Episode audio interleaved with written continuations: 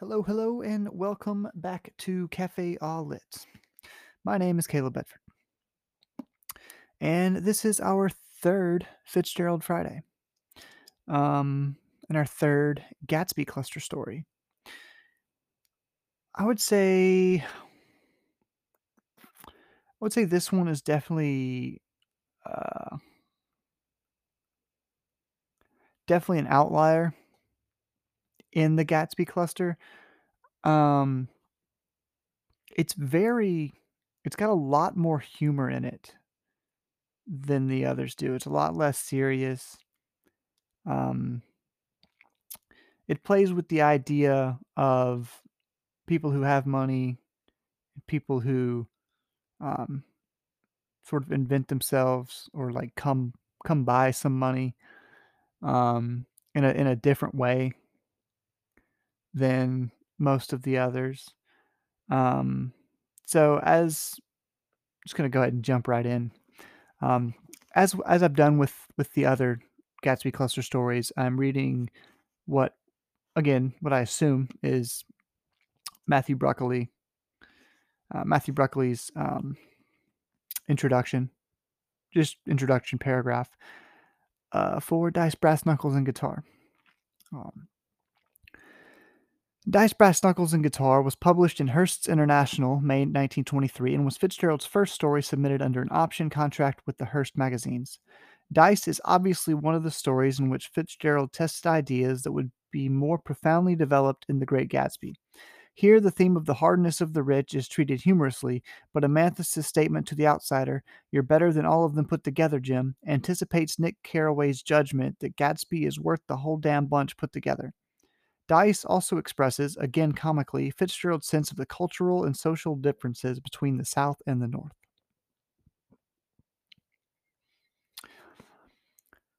So, this is this is very funny, in my opinion. Um, in that sort of 1920 silent movie kind of way. Um, or like uh yeah, kind of almost slapsticky in, at points. Um, let's just read the official intro. This is written by a narrator. That's one of the things that kind of I think is an idea he's playing around with in this is um, the narrator of this is not someone who is in the story. It's someone. So I mean, it's a, it's a little different, right? But there's a distanced narrator, um, kind of like how uh, Nick is sort of distanced from the events of the Ga- of the Great Gatsby, even though he's there for them. He's not really contributing uh, anything to what's happening, if that makes sense. Um, so this is told by this is told by like a sort of separate narrator, um, sort of after the fact. And so here is on the second page um, the introduction to our main character, Jim. In a moving automobile sat a southern gentleman accompanied by his body servant. He was on his way, after a fashion, to New York, but he was somewhat hampered by the fact that the upper and lower portions of his automobile were no longer in exact juxtaposition. In fact, from time to time, the two riders would dismount, shove the body onto the chassis, corner to corner, and then continue onward, vibrating slightly in involuntary unison with the motor. Except that it had no door in the back, the car might have been built early in the mechanical age. It was covered with the mud of eight states and adorned in front by an enormous but defunct motometer, and behind by a mangy pennant bearing the legend Tarleton, Georgia. In the dim past, someone had begun to paint the hood yellow, but unfortunately had been called away when but half through the task. So it's this gentleman, what they call a body servant. Um, and Jim will refer to this um, this gentleman in a more unfortunate tone. Jim being from the south, um, than you know uh, those from the north will refer to this man as colored, which is much more polite and sort of more considered appropriate even in the time. Um, whereas you know uh, you can tell you can tell Jim, like, appreciates him, um, but there is, like, a sort of there is a prejudice there, um Eh, I don't know, I don't wanna it's of course, it's wrong, you know? I don't wanna go too much into it, I think that's kind of the obvious thing, the elephant in the room is that it's wrong, you know, um, regardless of what time period you live in, and, uh, even then, it's a little I mean, the word is still used, um obviously, in this time period, um, in the '20s. And I it just it's still cringy. It's it's super cringy to read it now, obviously. Um, I don't think it would've been as cringy to read back then in a story, um, about a Southern gentleman, um, but I'm definitely I definitely don't want to defend it because I don't feel like it has a defense, you know? Um, but I just wanted to I wanted to point that out. I I think glossing over and ignoring stuff like that, um is is not not not a good thing to do. So, there is there is that which casts a sort of, uh uh, darkness onto the story looking back, um but it was the '20s, so it's a little too late to um, do anything about it. Um so, yeah, that's obviously super unfortunate, uh, not good. Um, something else, Tarleton, Georgia is, um, sort of Fitzgerald's fictionalized version of Montgomery. Um, and so this this man is and some of he's had he wrote, like, 3 or 4 different stories set in Tarleton. Um, this is not one of them but the the main character comes from Tarleton. Uh and just the the hilarity of they're driving this car, and they keep having to put it put the body of the car back onto the chassis because it keeps sliding off. And they're constantly throughout this story, um again, hopefully you've read this, you know, you don't wanna go into it go into this not having read it, right? Um 'cause as always, there will be spoilers. Um I like to just say that just in case someone's new to this and they are, like, expecting something more vague. This is not a book review, this is a more of, um, an analysis with the specific intention sort of of connecting it to Gatsby. Um but also, I mean, the story does stand by itself, so I I'm not just connecting it to Gatsby, but that is that is the primary kind of purpose of of this. Uh, but I I do think it's absolutely hilarious, and it's sort of like, um this whole there are whole sections of this, like like, repeated sections of this, um like, with the car that sort of, like, remind me of how funny the, uh scene with, uh, Owl Eyes, uh, in the car wreck when the wheel's off the car, and they're ju he's just, like, there, uh, and there's, like, the other guy in the car, um, who is actually driving, who's talking about, um remember exactly as how he says it. He's like, "Oh, yeah, we might be out of gas." He's like, the wheel's off, like, you crashed," and he's like he's like, "Is there any gas in it?" Like or however exactly that scene goes, um, one of my favorite I guess it like, let's see, uh, chapter 3, I think?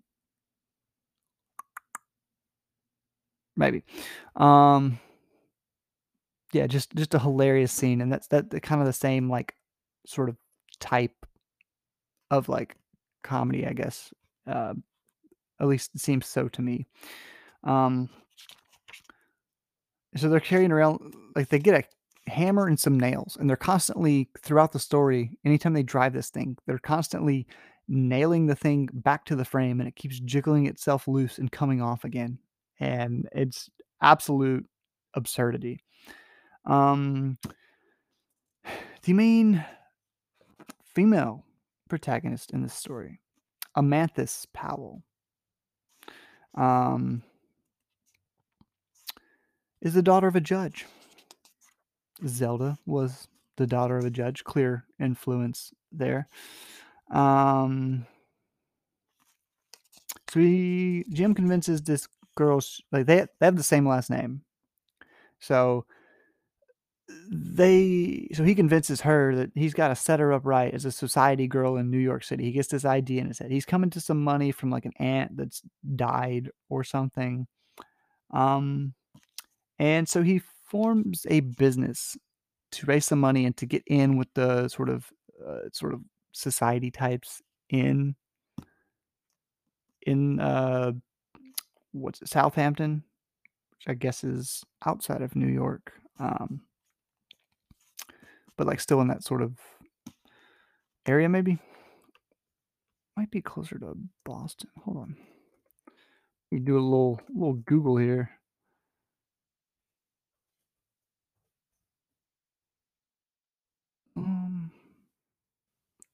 There's one in, uh, Pennsylvania. And there is Southampton in New York as well. Okay, so, I mean, it's a it's an English city, so naturally there are gonna be 7 American cities named after it. Um, but anyway, he so he he forms his brass dice, brass knuckles, and guitar. And, uh, so he meets the the girl, uh, Amanthis meets him up there, and so he's gonna, you know, set her up in society. So he brings her to this school he's created by going door to door and finding people between the ages of, like, 16 and 20 or, uh, yeah. Yeah, 16 and 20. He just he just goes and knocks on the doors and asks if anyone's between the ages of 16 and 20 and if they'd like to come to his school. Dice, brass knuckles, and guitar. "Dice, brass knuckles, and guitar?" she repeated in awe. "Yes, ma'am." "What does it mean? What do you sell them?" "No, ma'am, I teach 'em. It's a profession." "Dice, brass knuckles, and guitar? What's the J.M.?" "That stands for jazz master." "But what is it? What is it about?" "Well, you see, it's like this. One night when I was in New York, I got to talking to a young fellow who was drunk. He was one of my fares, and he and he'd taken some society girl somewhere and lost her." "Lost her?" "Yes, ma'am. He forgot her, I guess. And he was right worried. Well, I got to thinking that these girls nowadays, these society girls, they lead a sort of dangerous life, and my course of study offers a means of protection against these dangers." "You teach them to use brass knuckles?" "Yes, ma'am, if necessary." "Look here, you take a girl, she goes into some cafe where she's got no business to go. Well, then her escort, he gets a little too much to drink, and he goes to sleep, and then some other fella comes up and says, 'Hello, sweet mama,' or whatever one of those mashers says up here. What does she do? She can't scream on account of no real lady'll scream nowadays. Now She just reaches down in her pocket and slips her fingers into a pair of Powell's defensive brass knuckles, debutante size, ex- executes what I call the society hook, and wham, that big fellow's on his way to the cellar. Well, what what's the guitar for? whispered the awed Amanthis. Do they have to knock somebody over with the guitar? No, ma'am, exclaimed Jim in horror. No, ma'am. In my course, no lady would be taught to raise a guitar against anybody. I teach 'em to play. Shucks, you ought to hear 'em. Why, when I've given 'em two lessons, you'd think some of 'em was colored. And the dice? Dice. I'm related to dice. My grandfather was a dice. I teach 'em how to make those dice perform. I protect pocketbook as well as person. Did you have any pupils? Ma'am, I got all the really nice rich people in the place. What I told you ain't all. I teach lots of things. He goes and like teaches some like dances and all sorts of sorts of stuff. Um,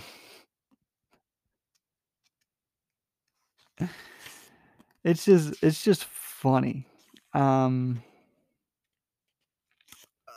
and then there's another thing that's kind of uh sort of uh more related to like a scene in Gatsby when um when Gatsby's uh what when is it? It's got to be chapter 4 or 6. I think it's 4 maybe. Um when when those group of people come riding up to to Gatsby's house Gatsby's house and he like gives them something uh to drink or something. trying to remember exactly what happens. But anyway, they ride uh up to his house, talk to him for a minute, and then uh one of the one of the lady like the the there's a it's Tom, this other man, and this other man's wife. And they and the, the wife asks Gatsby to like come to tea or something and uh, or come riding with them and and he's like I don't have a horse I'll have to follow in my car. It's like hold on let me go get uh I guess, attired for it or whatever. Um, and so uh, Tom's like, "My God, don't they? Doesn't he know she doesn't want him?" Which I think that's sort of like the same kind of idea, you know, because Gatsby was sort of a bootlegger. Um, and my God, uh, so Jim has like rule, like very few rules, but one of the rules is you can't drink in in the in the in the club. And this 21 year old who's in this club because he's he's kind of immature for his age and he's trying to get into Yale still. Um, gets into it with him and uh, he says, "Hear that?" demanded Van Vleck. "My God, can't you see you're just a servant? Ronald here'd no more think of asking you to his party than he would his bootlegger."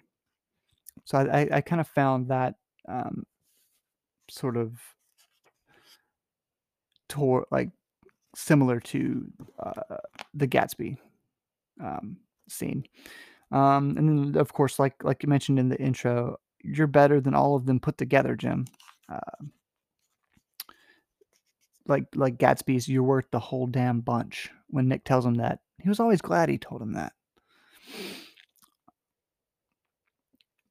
Then there's this uh, scene, uh, a couple pages from the end, uh, where Jim Jim tells Amanthis that he's going back to Tarleton, and uh, she asks if you are you going to drive down. I got to. I got to get the car south because I couldn't get what she was worth by selling it. You don't suppose anybody stole my car out of your barn? He asked in sudden alarm. She repressed a smile. No. Who's going to steal that car? Like, even if they got in it and started to drive away, the second it came off of the frame, came off of the chassis, they're going to abandon it. You know, that thing's going nowhere with anybody but Jim.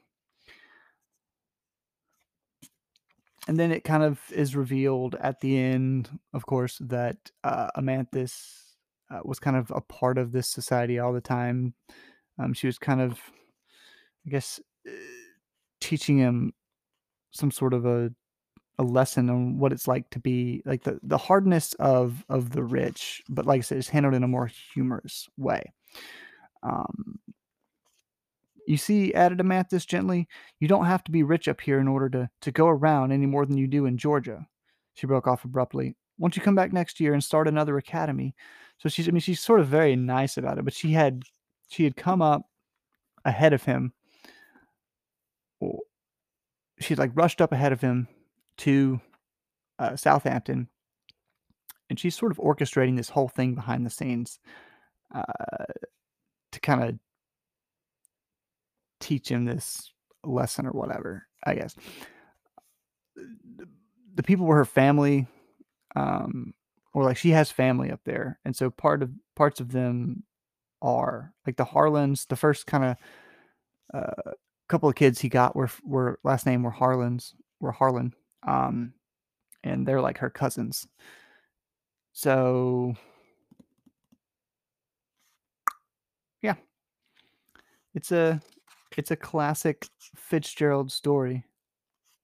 And uh, as they riding off into the sunset at the end, I'll read you this last paragraph, even though I know you read it because you would not be listening to this if you hadn't, right? Um, then they were gone down the road in quite a preposterous cloud of dust. Just before they reached the first bend, Amanthis saw them come to a full stop, dismount, and shove the top part of the car onto the bottom part. They took their seats again without looking around. Then the bend, and they were out of sight, leaving only a faint brown mist to show that they had passed. So it does. It, this is like the story that combines like Fitzgerald's earlier stories um, like the humor from his earlier stories really pairs it with the ideas he's coming up um, with for Gatsby. I think it's like the kind of the perfect mix between the the two things. Um, and it's it's a different it's like it's a different uh different vibe from the rest rest of them. Um,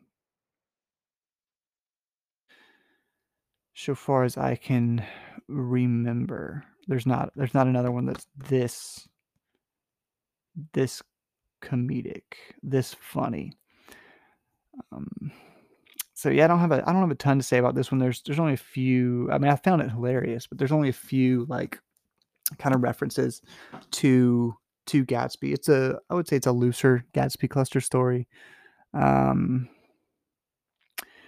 but yeah, next week we have the sensible thing. Um, it's a it's a shorter one. Uh, Winter Dreams in this in this edition uh, is like 20 pages. This one's like 21, something like that. This one's like just slightly longer than that. It's also one of the only Fitzgerald stories, um, one of the few Fitzgerald stories that does not have subdivisions in it. Like a lot of them have like subparts, like one, two, three, four, upwards of like double digits in his like novellas. Um, but this one ha- doesn't have have any of those, which is certainly interesting. I don't know if it necessarily means anything, uh, but it's it's certainly interesting and noteworthy just because of how sort of rare that is, especially by by the like at this point in his career. I don't remember he might. I mean, even like the Basil and Josephine stories all have like divisions in them and stuff, if I remember correctly. So who knows um, what prompted that? Because there were there were definitely places in there he could have he could have put them where he probably normally would have put them, uh, but he didn't. So um, I don't know if that had something to do with the magazine he put put put uh, can't talk the mag- magazine he published them in, or what. Uh, but yeah, that is it for brass. Uh, officially, it for dice, brass knuckles, and guitar. Uh, the sensible thing is, you know, uh, a little bit more than half that length. So it's probably I think it's like twelve pages, give or take, depending on you know what edition of the story uh, you got, because it is in you know a couple different uh, collections, I believe. But yes, so what else have we got going on? Um, update on reading Whale. I am on page 140 out of like 200 or 365, I think. Um, I'm really gunning to get this thing done. I've, but I worked worked my fourth day in a row today. Um, total between like I'm transitioning jobs, so I'm kind of working two jobs uh, pretty heavily this week. It's a little less next week, but I'll still um, I will work I will work 13 days in a row before I am off uh, next Sunday, like the 14th or whenever that is. So something now some of those days are only like you know a little like four hour shift um, or so. So it's not like all of them are all day, uh, but it, it is kind of like you know I'm already kind of tired from it. Um, even though I'm kind of I'm having fun at the new job, you know, uh, in, enjoying myself. It's a I'm surrounded by books all day, which is nice. Um, so yeah, I mean, I I think I might hopefully get to get some good reading done um tomorrow and uh maybe a little bit Sunday. Hopefully hopefully I can make a lot of progress tomorrow, I guess. Um maybe Saturday night and uh, finish up Sunday Monday because I do want to get an episode out on this. Um it is super interesting. Uh it's the tone of it's very like the tone of the voice. Well, I'll save it. Uh, it's but it's it's kind of like an it feels like an like a something that's been passed down like through the or, oral tradition a little bit. Uh, I mean, it like hasn't really, uh, but it kind of has that sort of uh, folkish vibe, I guess. Um, so yeah, but that's it for this one. Hopefully that on Tuesday. If not, I will have something else. Uh, if not, I'll probably just do an update on uh, on the sun also rises or something. But yeah, a sensible thing next Friday. Almost, almost absolutely certain I can get that out. And uh, yeah, um, until next time, as always, keep on reading.